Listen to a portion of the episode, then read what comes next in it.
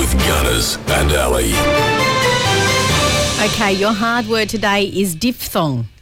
What? Sorry, what? Diphthong. DIF? D I P H T H O N G. D- diphthong. Diphthong. diphthong. Yes. Okay, Do you make this word up?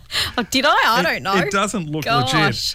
Okay. Diphthong. Diphthong. Is it A, an article of clothing worn by men in India? Oh, I don't know. B, a type of seabird? Or C, the sound of two vowels when they, they are joined together? Oh, A or C for me.